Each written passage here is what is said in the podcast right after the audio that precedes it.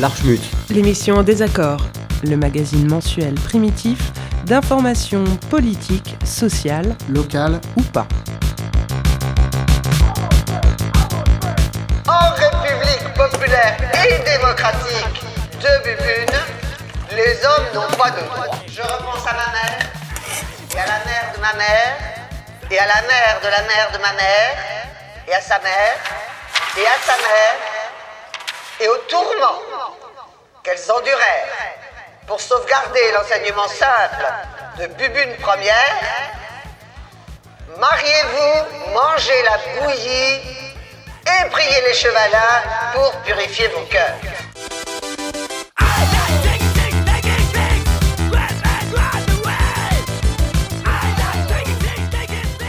Alors au sommaire de cette première émission, on va vous parler d'une action euh, qui s'est déroulée à la maison de quartier Orgeval, en lien surtout avec YouTube. On va vous parler également euh, de l'univers Google par rapport à l'éducation. On va vous parler de la rentrée scolaire et euh, pour traiter ces sujets, on a parmi nous Caroline Muller, qui est prof de numérique appliqué aux sciences sociales à l'université Champagne-Ardenne. Alors, on commence euh, avec la maison de quartier Orgeval qui a accueilli euh, cet été une action un peu spéciale. Euh, alors, la maison de quartier Orgeval, cet été, pendant deux jours, il y a YouTube qui est venu faire un stage de vidéo ouvert aux enfants entre 8 et 12 ans. Dans le cadre du projet Toi-même tu filmes? Donc, YouTube, ils sont venus pendant deux jours. la première demi-journée était consacrée à des temps de formation pour euh, les enfants sur euh, l'image qu'on donne de soi sur Internet, sur euh, faire attention à la portée des réseaux. Et après, il y avait une journée et demie donc, de travail pour réaliser une vidéo sur le thème de la solidarité. donc les gens de YouTube sont venus à une douzaine de personnes pour faire ça. Pendant deux jours, ils ont pris en charge 35 enfants, leur fournissant repas et goûter, tout ça gratuitement, sans que la maison de quartier ne dépense aucun centime. Ils ont donné aux enfants euh, des petits sacs avec des goodies euh, YouTube avec lesquels ils ont pu repartir et ils ont fait des vidéos qui ont été mises en ligne sur la chaîne YouTube de Toi-même tu filmes. Avec euh, pour certains des cadeaux, puisque l'opération est nationale, donc elle ne s'est pas faite que sur Reims. Et les films sélectionnés étaient primés, donc les enfants avaient possibilité éventuellement de gagner un prix qui était un voyage, je crois, un petit voyage. Enfin, ça n'a pas concerné les, les jeunes de Reims, mais en tout cas, voilà, avec des cadeaux à la clé peut noter que dans les 12 personnes, euh, il y avait la présence d'un membre du Jamel Comedy Club et que ce projet a été euh, proposé à la maison de quartier par euh, Maimouna Kone, qui est une actrice qui a eu un César du meilleur espoir féminin. Le tout en passant par une obscure, un obscur montage financier parisienne qui s'appelle Nouvelle Cour et qui donc s'occupe des stratégies com de YouTube. Apparemment, les jeunes étaient très satisfaits, tout comme euh, l'équipe encadrante de la maison de quartier, qui était impressionnée par les moyens mis en place et, euh, vraiment l'implication des jeunes et euh, la façon dont ça se passait avec les animateurs qui avaient été envoyés par YouTube. Que ça pose comme question, évidemment, c'est le fait que YouTube s'inscrive, enfin, arrive dans des structures socioculturelles, quoi, et que ce soit eux qui expliquent aux jeunes comment utiliser les médias. Donc en fait, YouTube, il se paye une énorme campagne euh, de pub pendant euh, deux mois euh, en faisant faire le tour de France. Donc si on imagine que dans chaque ville, ils touchent une trentaine d'enfants qui vont chacun ouvrir une chaîne YouTube, produire du contenu pour YouTube, que YouTube, ils vont pouvoir utiliser tout ça et que c'est des gens à qui ils ont appris à bien cadrer tout ça. Et, et de toute façon, une fois qu'on a commencé à 12 ans avec YouTube, c'est un peu pour la vie que ça va rester. Il faut savoir aussi que la ville de Reims s'était positionnée euh, sur cette action, puisque euh, quand la maison de quartier a accueilli les jeunes, il y avait aussi des jeunes qui euh, venaient avec le dispositif Reims Vitalité. pendant cette activité. La ville de Reims avait dit aux maisons de quartier qu'ils étaient aussi intéressés par l'action, qu'ils allaient aussi envoyer des jeunes. Donc voilà, l'implication dépasse les maisons de quartier. Quoi. Il y a vraiment une position aussi de la ville hein, qui, euh, du coup, ne se pose pas énormément de questions, manifestement, ou en tout cas est bien contente de ce mécénat ou partenariat, je ne sais pas quel est le terme le plus euh, opportun, euh, sur le fait que voilà, il y a des gens qui leur coûtent pas un sou, qui viennent proposer des activités à des jeunes dans des structures qui sont en partie gérées par la municipalité. Donc vous pouvez retrouver euh, néanmoins euh, l'ensemble des films réalisés par les jeunes, effectivement évidemment sur YouTube. Quand on recherche euh, des informations, et j'ai essayé cet après-midi, mais la maison de quartier nous avait déjà dit qu'ils n'avaient pas réussi, sur l'agence de com qui leur a envoyé le premier mail pour leur, indiquer donc, la possibilité d'avoir l'équipe de Toi-même tu filmes dans leurs locaux, on ne trouve rien. En tout cas, c'est super nébuleux, quoi donc le montage un peu nébuleux. Il faut savoir que euh, YouTube est aussi malin parce que quand ils arrivent dans les structures, ils ne sont pas que YouTube, ils sont euh, associés avec, euh, je crois, les petits débrouillards, enfin voilà, ils ont plein d'autres assos qui sont là pour appuyer, pour montrer le sérieux de l'encadrement, voilà, pour les jeunes, ce qui marche, c'est, le fait qu'il y ait des, des, gens du Jamel Comedy Club, mais pour le personnel encadrant des maisons de quartier, ce qui peut être rassurant, c'est le fait qu'il y ait d'autres assos qui ont déjà un, certain poids dans le milieu socio-cu et qui sont là pour leur dire ouais c'est bien, allez-y les yeux fermés quoi.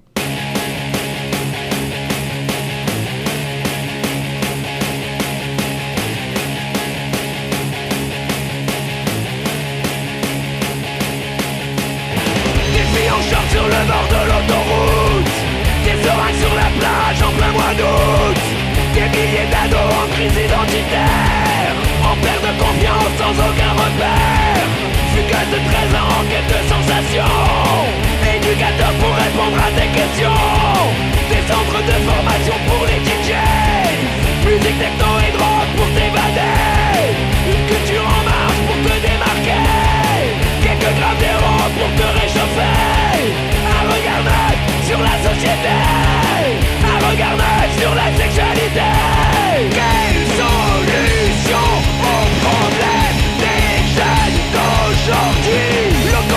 Municipaux pour concerts gratuits Ateliers bio animés par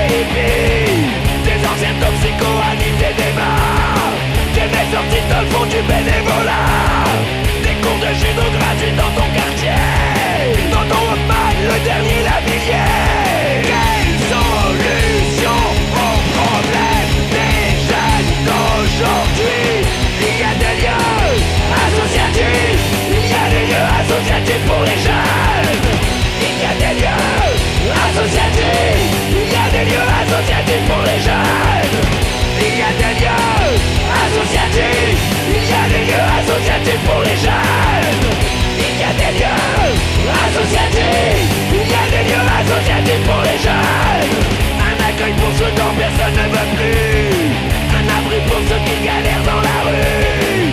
Un regard neuf sur la société. Un regard neuf sur la sexualité. Quelle solution au problème des jeunes d'aujourd'hui? Il y a des lieux associatifs. Il y a des lieux associatifs pour les jeunes.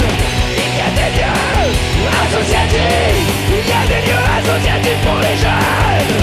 Il y a des lieux associatifs Il y a des lieux associatifs pour les jeunes. Il y a des lieux associatifs Il y a des lieux associatifs pour les jeunes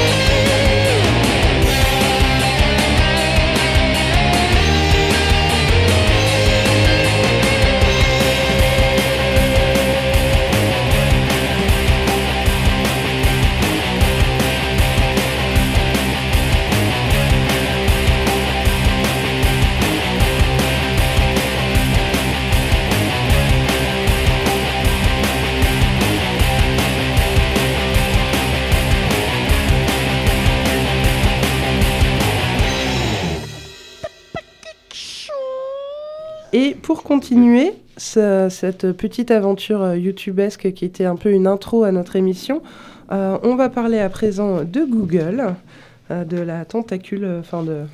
Oui, on peut dire ça. Bah oui, Google, c'est un petit peu la même chose que en termes de politique de communication que, que YouTube. Donc là, par exemple, euh, en juin dernier, euh, le centre de congrès de Reims a servi euh, de lieu d'accueil au lancement des formations Google.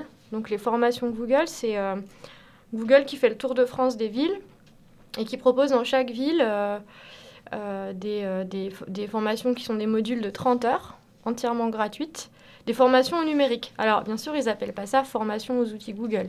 Ils appellent ça formation numérique. Ce qui fait que c'est très attractif parce que, un petit peu comme à la maison de quartier, ils ont des intervenants qui sont très sympas, ils ont des techniques de communication hyper au point. Donc à chaque fois, les, euh, les formations, elles font le plein.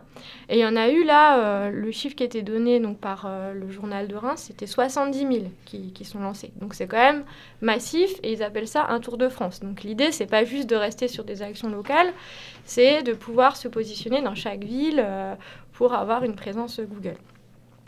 Alors l'autre chose qui m'a un petit peu interpellée euh, quand, euh, quand je réfléchissais à tout ça, la, la rentrée, c'est que euh, là, c'est la, la, rentrée à la fac de Reims, et dans les programmes de rentrée des étudiants, je me suis rendu compte qu'il y avait des formations au numérique qui, qui, sont faites par Google. C'est-à-dire que à l'université publique française, maintenant, un certain nombre de modules de formation sont assurés par Google.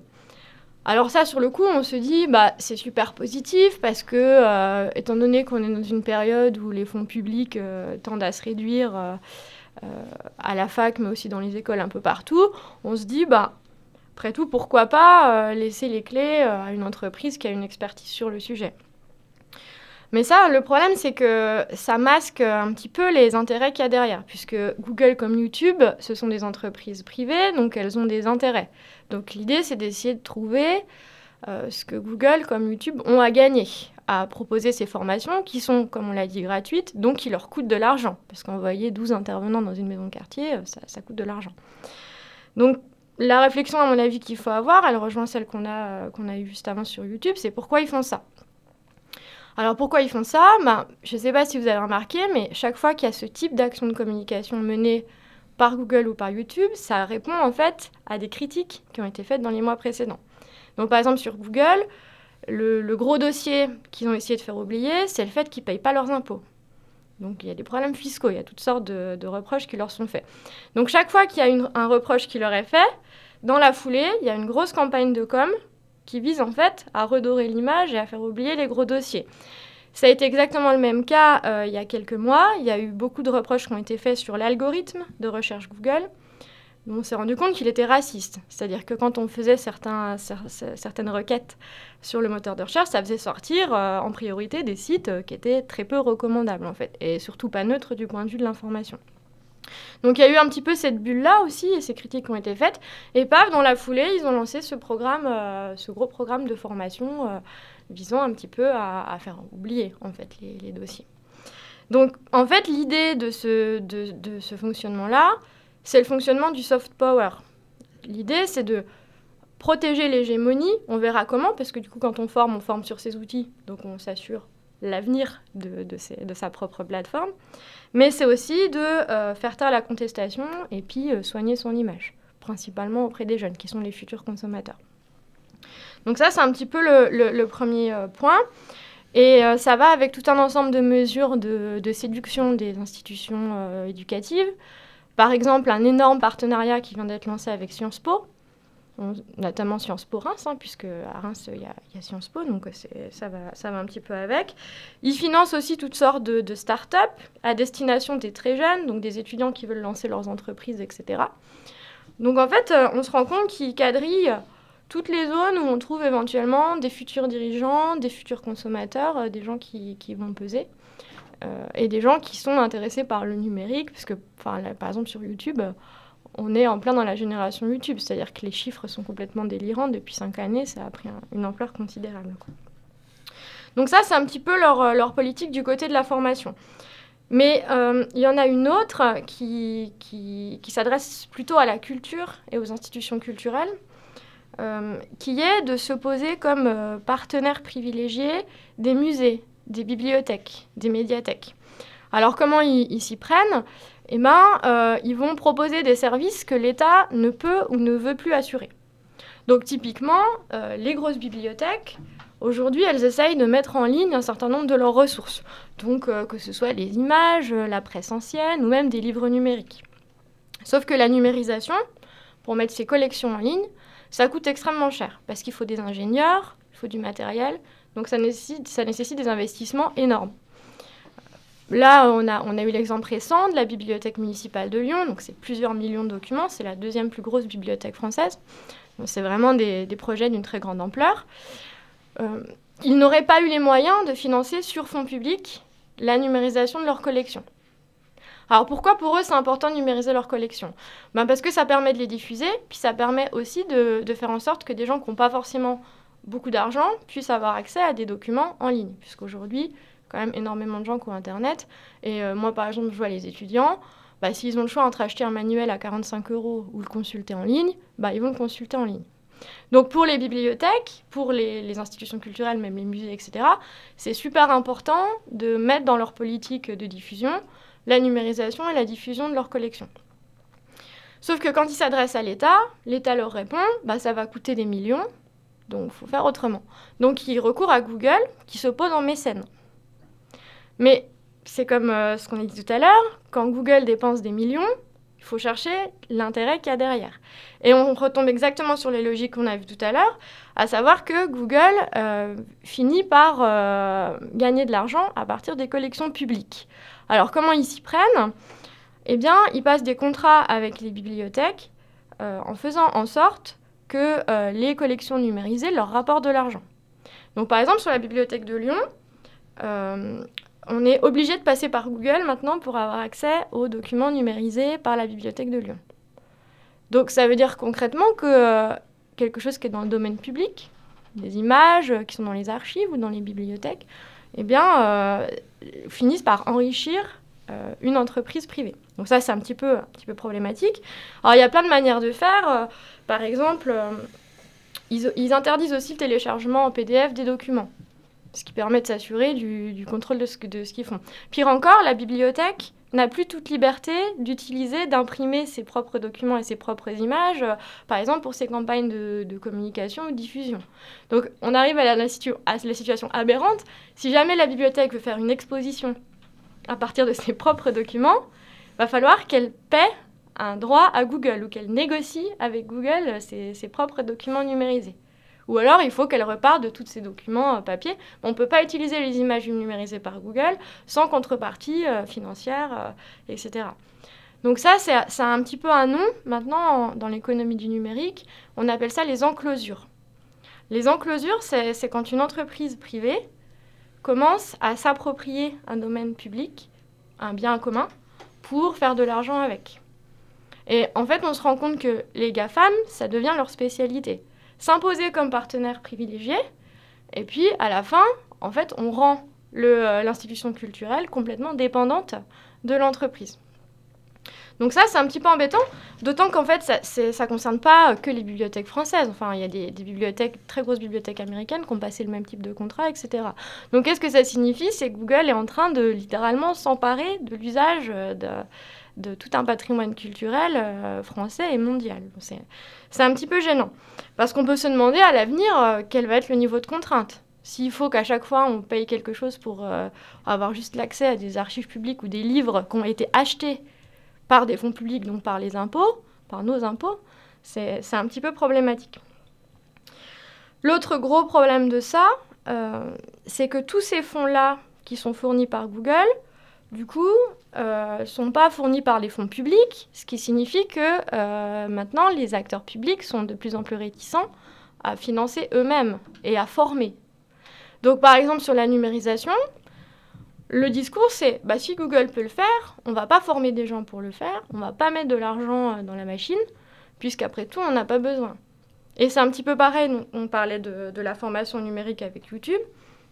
Bah, après tout, le raisonnement, ça peut très bien être de dire, euh, bah, puisqu'on a des gens qui viennent le faire gratuitement et très bien, bah, pourquoi continuer à former des animateurs sur ces questions euh, Pourquoi mettre de l'argent public euh, dans cette mission-là? Donc ça, c'est un enjeu qui est, énorme parce que sur toutes ces questions de patrimoine culturel, de, plus en plus, et même éducatif, on sous-dote complètement les, les, les écoles, les universités, etc., au nom du fait qu'après tout, on peut le faire sur des fonds privés. Bon, ça veut dire qu'on abandonne à une entreprise privée la formation au numérique des citoyens. Et la formation au numérique des citoyens, c'est un petit peu sensible comme sujet, puisque ça veut dire aussi être capable de se défendre contre la monétisation des données, le fait qu'on donne ces données aux entreprises privées et qu'elles font de l'argent avec. Euh, ça veut dire qu'on peut plus se défendre non plus contre la surveillance de masse, parce que c'est pas du tout de la théorie du complot, hein, mais avec Google, on en est là. Quand ils forment, ils forment sur leurs outils, ils s'apprennent à utiliser les outils Google, etc. Et qu'est-ce qu'on fait quand on utilise un compte Gmail, quand on utilise euh, les Google Class, quand on utilise Google Drive, où on met nos données dessus? Vous savez, c'est ces, ces, fonctionnements où ça permet de partager des dossiers de fichiers, etc. Bah, on leur donne des données. Parce qu'à partir du moment où c'est hébergé sur la plateforme de Google, Google a le droit de s'en servir. C'est quelque chose qu'il faut savoir. Donc, résultat des opérations, si on abandonne toute la formation au numérique des plus jeunes, euh, des étudiants euh, et même des éventuels nouveaux entrepreneurs via les startups, hein, c'est le, nouveau truc à la mode, bah, on risque en fait de plus du tout avoir d'éducation à l'esprit critique sur ce que c'est que le numérique, la surveillance de masse, la monétisation des données. Donc c'est un petit peu gênant. C'est même très gênant à mon avis. Mais... Donc voilà, je ne sais pas ce que je peux, ce que je peux dire de plus. Euh... Oui, ça marche aussi avec, euh, avec les musées. De plus en plus, euh, les musées, plutôt que d'embaucher des gens pour faire des photos de, de leurs images ou, euh, ou même les, les, monuments, plutôt que d'avoir recours à des photos libres de droit qui vont pouvoir circuler, être réutilisées par les étudiants, par les élèves, etc., ils préfèrent appeler les photographes de Google. Donc ça, ça s'est passé avec le château de Versailles l'année dernière. Euh, il y avait plusieurs propositions parce que le château de Versailles voulait faire faire des photos euh, récentes euh, de leurs leur locaux, enfin de leurs locaux, du monument. Et puis Wikipédia a proposé de les faire. Wikipédia, le principe, c'est réutilisation des images, entière gratuité, à condition bien sûr d'attribuer le droit d'auteur, c'est-à-dire de donner le nom de la personne qui a fait la photo. Et puis ils ont été complètement écartés parce que Google est arrivé avec sa proposition donc de, photographier avec ses photographes professionnels, etc. Et puis le château de Versailles, maintenant, toutes les photos qui ont été faites et qui circulent maintenant à la, diffusion, etc., c'est des photos qui viennent de Google. Et euh, du coup, il y a une espèce de... Euh, d'hégémonie, c'est-à-dire que maintenant, dans chaque musée, dans chaque bibliothèque, dans chaque institution éducative, euh, Google s'implante et de cette manière-là fait du profit avec, avec ce qu'on appelle les communs, le bien commun. En fin de compte, ce qui est problématique là-dedans, c'est, euh, tu parlais des enclosures tout à l'heure, la première enclosure, c'est le code fermé. C'est-à-dire que euh, euh, tous les algorithmes de Google sont secrets et utilisables uniquement par Google. Et en fin de compte, là, à chaque fois que l'État accepte que Google fournisse des formations, etc., et qu'il fournisse des outils, il accepte que tout ce qui va être, toutes les données qui vont être mises dans ce système vont être la propriété de Google tout simplement parce qu'elles sont codées par le, le, le, code fermé. Alors c'est, on parle beaucoup de Google, mais c'est la même chose avec euh, les autres entreprises, euh, euh, Microsoft, Apple, etc. Quoi. Bah, L'autre problème de ça, c'est que en fait, en conséquence, Google est en train de complètement s'autonomiser. Enfin, ça, c'est quelque chose qu'on s'en est rendu compte il y a assez peu de temps. Euh, leur idée, c'est d'essayer de faire en sorte de devenir indépendant des États. Et là, à nouveau, c'est pas du tout de la théorie du complot. Hein. Je sais que c'est difficile à croire, mais par exemple, ils sont en train de construire leur propre système d'approvisionnement en énergie, leur propre câble sous-marin euh, pour euh, l'accès à Internet.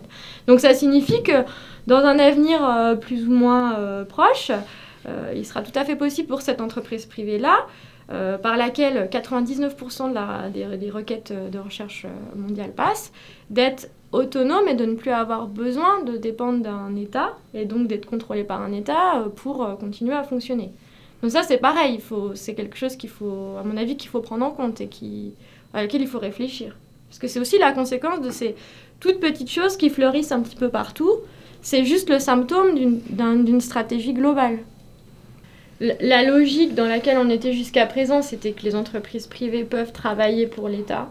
Mais là, euh, on va finir dans une situation où l'État risque d'être tellement dépendant de l'entreprise privée que euh, l'État ne pourra plus rien imposer.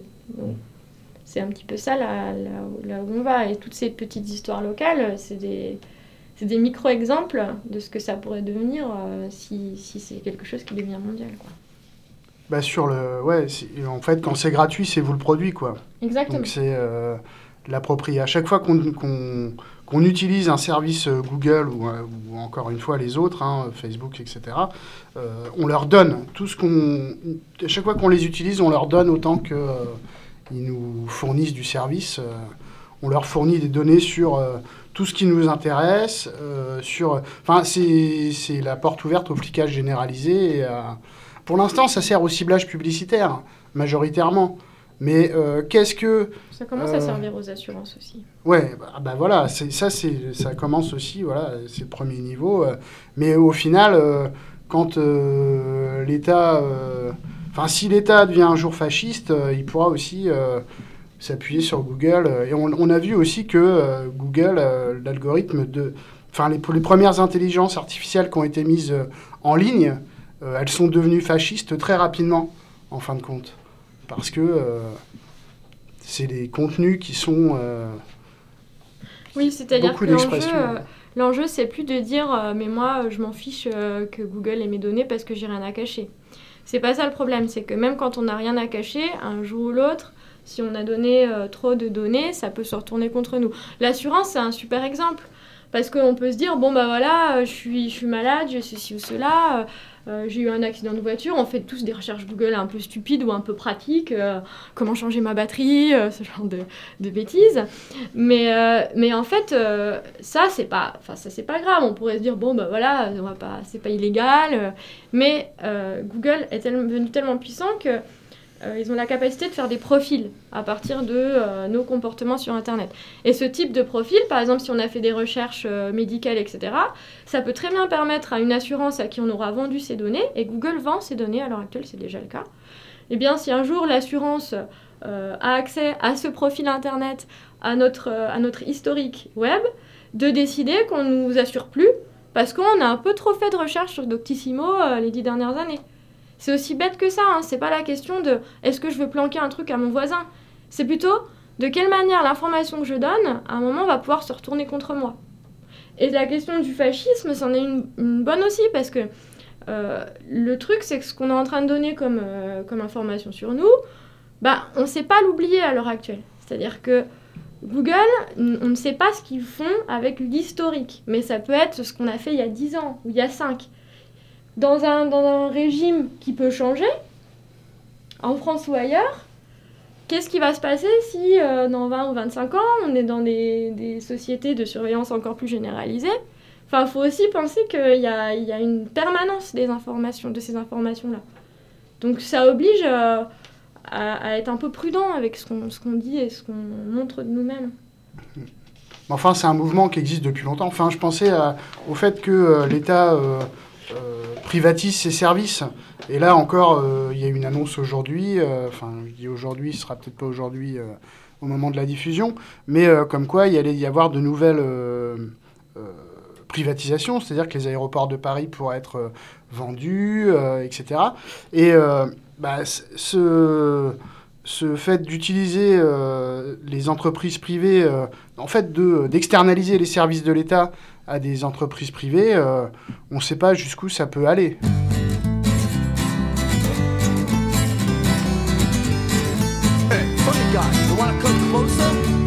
He's a private in a private army. He's a private in a private army. He's a private in a private army.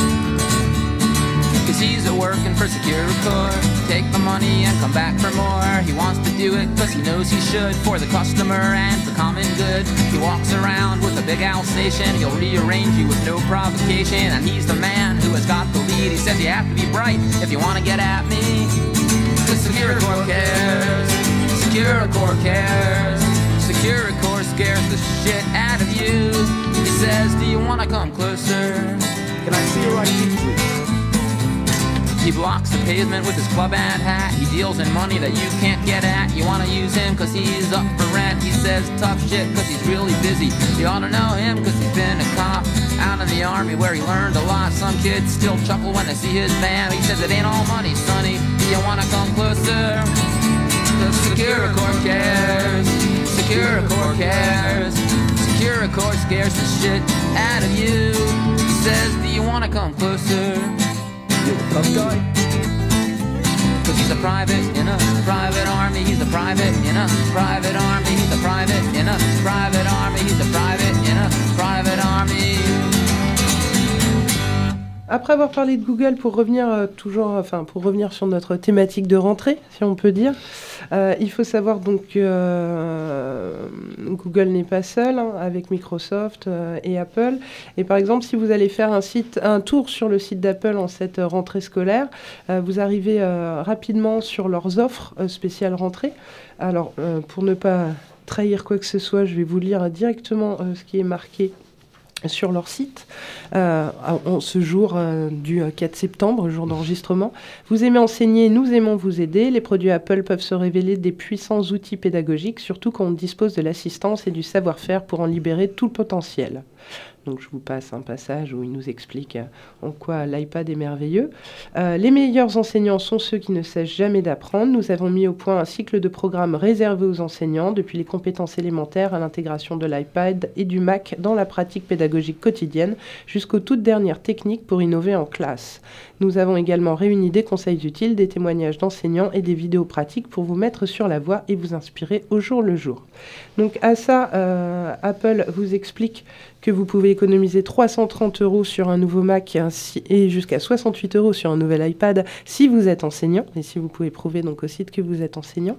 Et vous pouvez dans la foulée vous inscrire au programme Apple Teacher, qui est un programme de formation professionnelle gratuit qui vous permet d'apprendre rapidement, euh, mais à votre rythme quand même, et euh, que vous pouvez, euh, vous pouvez appliquer directement dans vos activités avec vos élèves tout ce que vous allez apprendre dans ce programme. Alors, je n'ai pas pu accéder au programme parce qu'il faut directement s'inscrire. En fait, on ne peut pas voir euh, ni le contenu pédagogique du programme, ni quoi que ce soit en amont, à moins d'avoir déjà quelqu'un dans vos cercles de connaissances qui s'inscrit. Il faut directement s'inscrire et donner déjà plein plein de, de- d'indications sur vous à Apple. Donc je suppose que si on peut pas leur prouver, enfin je ne sais pas, faudrait que je fasse le test pour voir si on arrive à accéder au truc même sans être vraiment enseignant. Donc Sinon- voilà, ça c'est les offres de rentrée d'Apple. Alors il faut savoir que Elwet Packard, mais dans un en plus minime, a aussi des offres spécifiques pour les enseignants, quoi. Euh, Microsoft également. Euh, Apple avait eu un, partenariat, mais euh, euh, bien, bien avant Microsoft, avec le ministère de l'Éducation nationale. Bon, il faut savoir qu'ils rament depuis un peu Apple, en fait, parce que Microsoft les a un peu écrasés au, niveau de l'EducNat. Euh, mais néanmoins, voilà, quand on va sur leur site internet, actuellement, ce qui est mis en avant, c'est la rentrée scolaire, et ils parlent directement aux enseignants plutôt qu'aux étudiants ou aux élèves, quoi. Parce que tu disais que tu n'avais pas eu accès au, au contenu et que euh, Apple, ils s'en sortent quand même toujours bien avec leur truc euh, de lifestyle et tout ça, tu vois, de, de Mac. Et du coup, il y a une très grosse euh, communauté, on va dire. Enfin, il y a beaucoup de blogs, de chaînes YouTube et tout ça, de, de profs qui sont passés au iMac dans la classe ou à l'iPad ou euh, voilà, et donc euh, qui racontent à longueur de temps euh, comment c'est trop bien d'avoir un iPad. Alors déjà, c'est marrant parce que c'est un iPad et c'est pas une tablette, et du coup, ça questionne un peu. Ben, sur ce genre de formation, euh, l'idée c'est aussi de créer des clients captifs. C'est-à-dire que si on vous apprend à utiliser un environnement informatique, une fois sorti de cet environnement, euh, les clés sont plus les mêmes, euh, les, la façon de s'en servir n'est plus la même. Et donc là, c'est on prétend, enfin, ces entreprises prétendent donner un accès à l'informatique ou au numérique. En réalité, ce qu'ils font, c'est qu'ils donnent accès à leurs produits et qu'ils enferment les gens dans leurs produits. Et euh, enfin, c'est ça qui est flippant, quoi. Parce qu'il y a, il y a quand même beaucoup de solutions euh, de logiciels libres, des licences Creative Commons pour les photos ou pour euh, n'importe quelle musique. Il y a des plateformes d'échange de fichiers libres. Il y a des plateformes de mail libres. Il y a tout un monde qui existe, qui ne capture pas vos données, qui ne vous piste pas, qui ne conserve pas les données, enfin, en tout cas, qui prétend ne pas le faire. Et qui est quand même, enfin, pour moi, c'est quelque chose de plus sécurisant euh, dans la mesure où je sais que euh, je vais pouvoir avoir la maîtrise de ce truc rien que parce que le code est ouvert. Donc je vais pouvoir pro- programmer moi-même mes propres outils. Enfin, j'en suis bien incapable. Mais théoriquement, euh, l'éducation nationale pourrait euh, employer des, des, gens pour coder des logiciels spécifiques à l'éducation nationale française, euh, avec une orthographe française, pas des raccourcis, euh, pas des des comment dire des anglicismes partout. euh, Enfin voilà, il pourrait y avoir une, euh, des, outils pédagogiques ouverts qui permettent euh, aux, aux, éducateurs et aux enfants de modifier les outils pour se les approprier, pour fabriquer chacun son propre outil fonctionnel. Et alors que en réalité, là, on est exposé à des gens qui vous fournissent un truc clé en main, mais duquel, une fois que vous serez sorti, vous pourrez plus rien faire, quoi. Oui, pour ceux que ça intéresse, ces questions d'outils libres, le site un peu ressource en France, c'est Framasoft. Euh, Framasoft, c'est une communauté donc, euh, qui euh, milite pour euh, le libre. Donc le libre, c'est euh, des, outils euh, informatiques euh, dont on connaît le code, qui sont développés par des gens qui ne sont pas euh, des entreprises. Et, euh, Framasoft, euh, ça vaut le coup d'aller jeter un œil parce qu'en fait, ils ont développé euh, euh, l'exact miroir de tous les outils proposés par Google. Donc par exemple, euh, même des choses comme, euh, euh, comme le, le Google Drive ou, euh, ou euh, cet outil de programmation de réunion, Doodle, je ne sais pas si, ça vous évoque quelque chose, mais ben, c'est pareil, Framasoft a développé vraiment des outils euh, qui, euh, correspondent à chaque, enfin, à chaque point aux outils euh, qui sont proposés dans d'autres environnements euh, développés par les entreprises privées. Donc, euh, donc ça, ça, peut valoir le coup. D'autant que c'est vrai qu'ils ont une vraie sensibilité au fait de ne pas euh, prendre des données, s'en servir et les revendre ensuite euh, aux entreprises.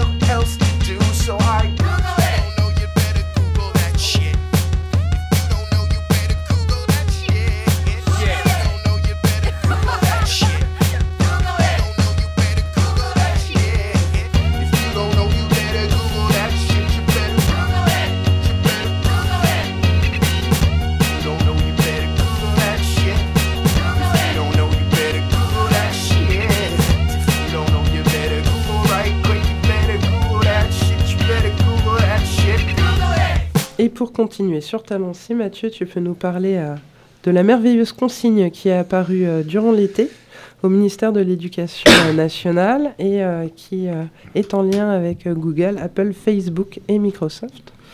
Donc c'est pas de cet été, c'est un peu avant l'été, au printemps.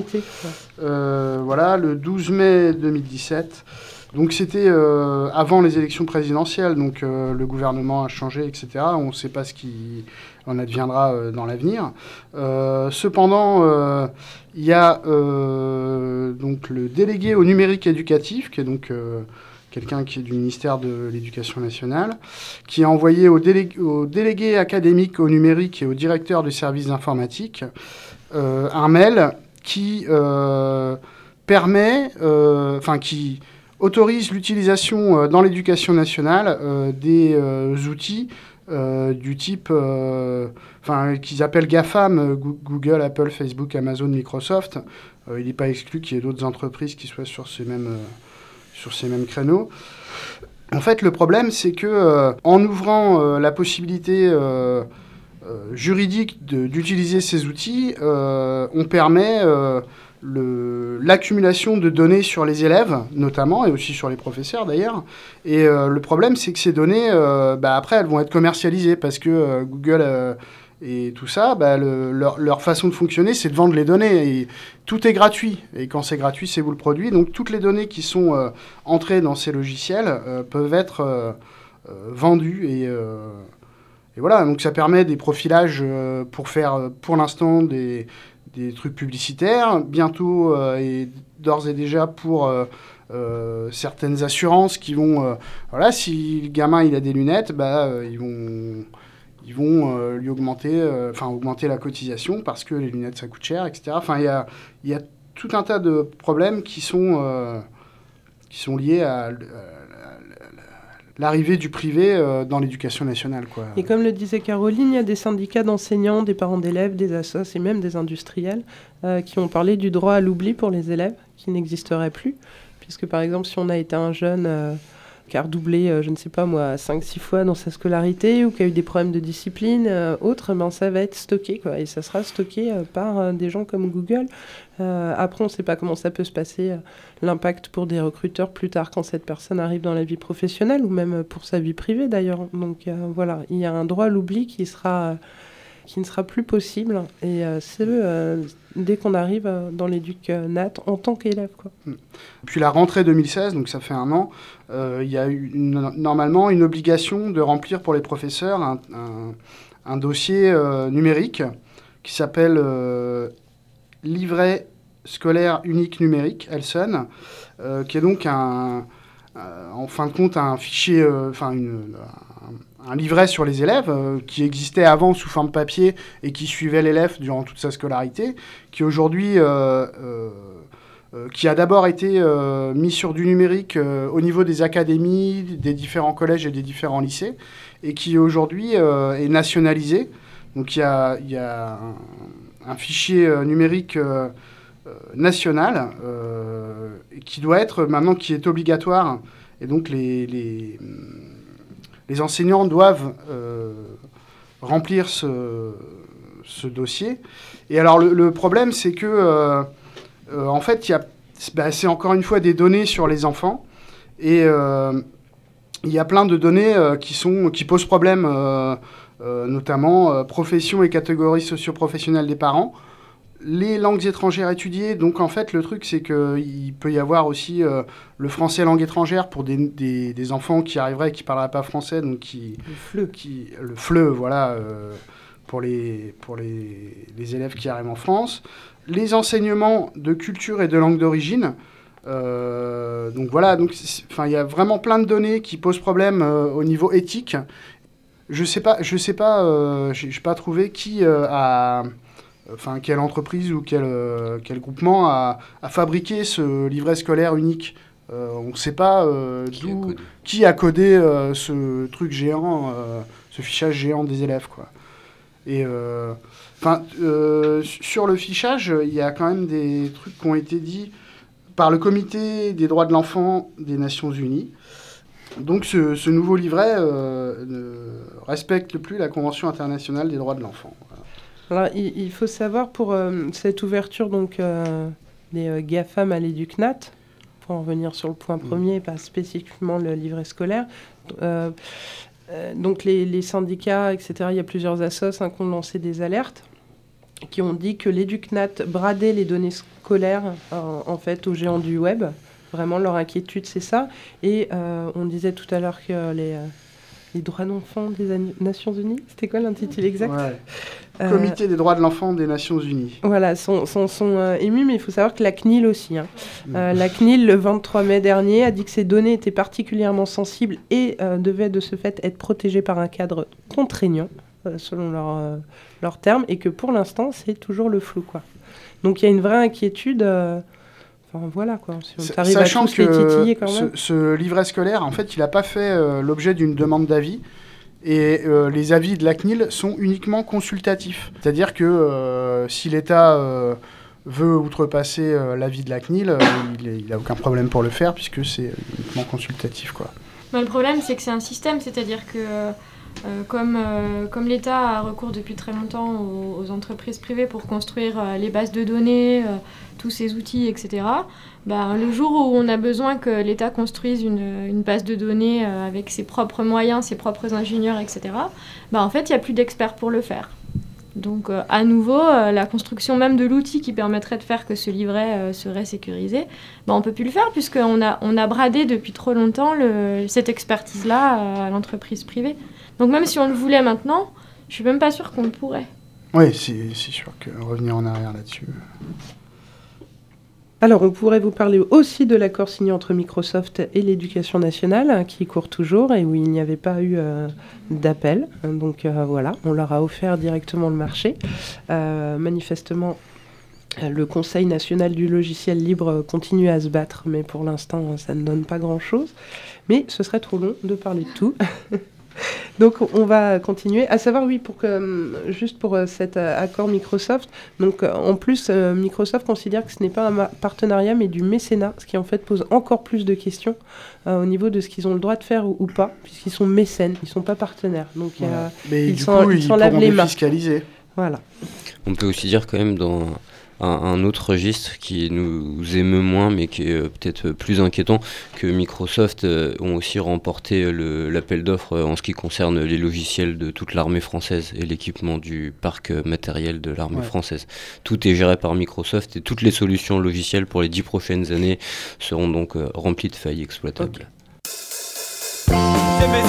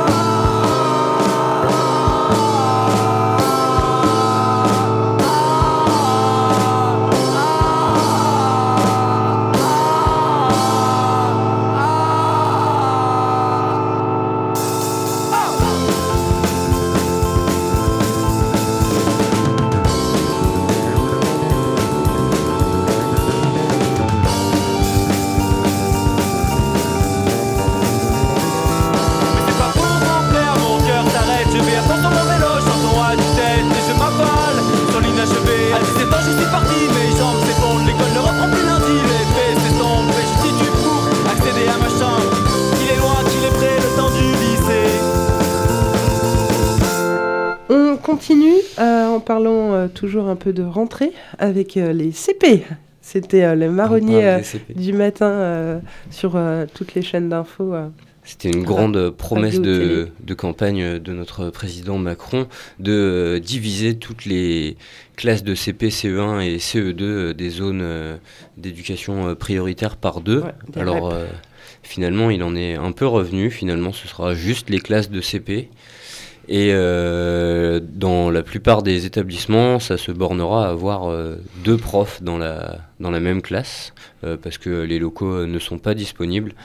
Et dans certaines villes qui ont moins de chance que les autres, par exemple à Lyon, le cas se, se passe où on a retiré des, des profs de CE1 et de CE2 pour les mettre en CP, pour dédoubler les CP et se retrouver avec euh, 30-35 enfants par classe en E CE1. Et le budget des étudiants pour la rentrée, ça donne quoi? La rentrée a également un coût. Donc dans les médias, on a, beaucoup parlé de l'allocation de rentrée scolaire, notamment parce qu'elle a augmenté de 0,3%, ce qui fait juste 1 euro. Alors ce qu'on n'a pas trop dit, c'est qu'en fait l'inflation a augmenté, elle, de 0,7%. Du coup, en fait, bah, relativement, elle a plutôt baissé, en fait, hein, l'allocation rentrée. Donc du coup, euh, juste les plafonds, ils sont vachement euh, variables, mais euh, quand on a un enfant, ça commence à 24 400 euros par an. Et on a entre 364 et 397 euros par enfant. Sachant qu'un enfant, ça coûte en primaire 150 euros, mais en lycée général 420 euros. En lycée général, parce que dans les professionnels industriels, on n'en parle pas trop, mais avec le coût des blouses, de tout ça, ça arrive à 700 euros. Donc presque deux fois plus que l'allocation de rentrée. Donc si par exemple une famille monoparentale a deux enfants en professionnel industriel, il y a tout le SMIC qui est dedans. Donc ensuite après 18 ans, il n'y a plus rien. Il faut juste compter sur les bourses, etc. Là par contre, il y a des disparités régionales.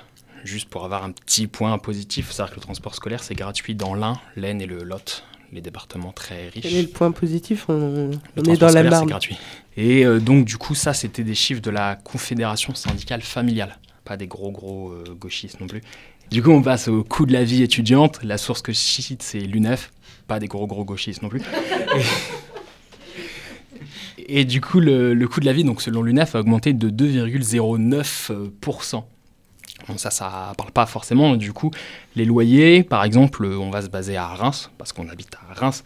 Et donc, du coup, selon l'UNEF, ça nous coûte 788 euros par mois. Et donc, euh, les loyers, c'est 393 euros. Ça veut dire une hausse de 2%. Les loyers à Reims sont euh, l'une des villes qui a le plus augmenté en France. Et les transports, par contre, ça n'a pas augmenté.